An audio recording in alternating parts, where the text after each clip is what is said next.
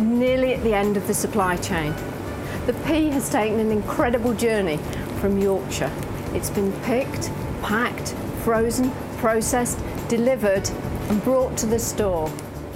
And now I'm going to bring it to the end and buy a packet of peas.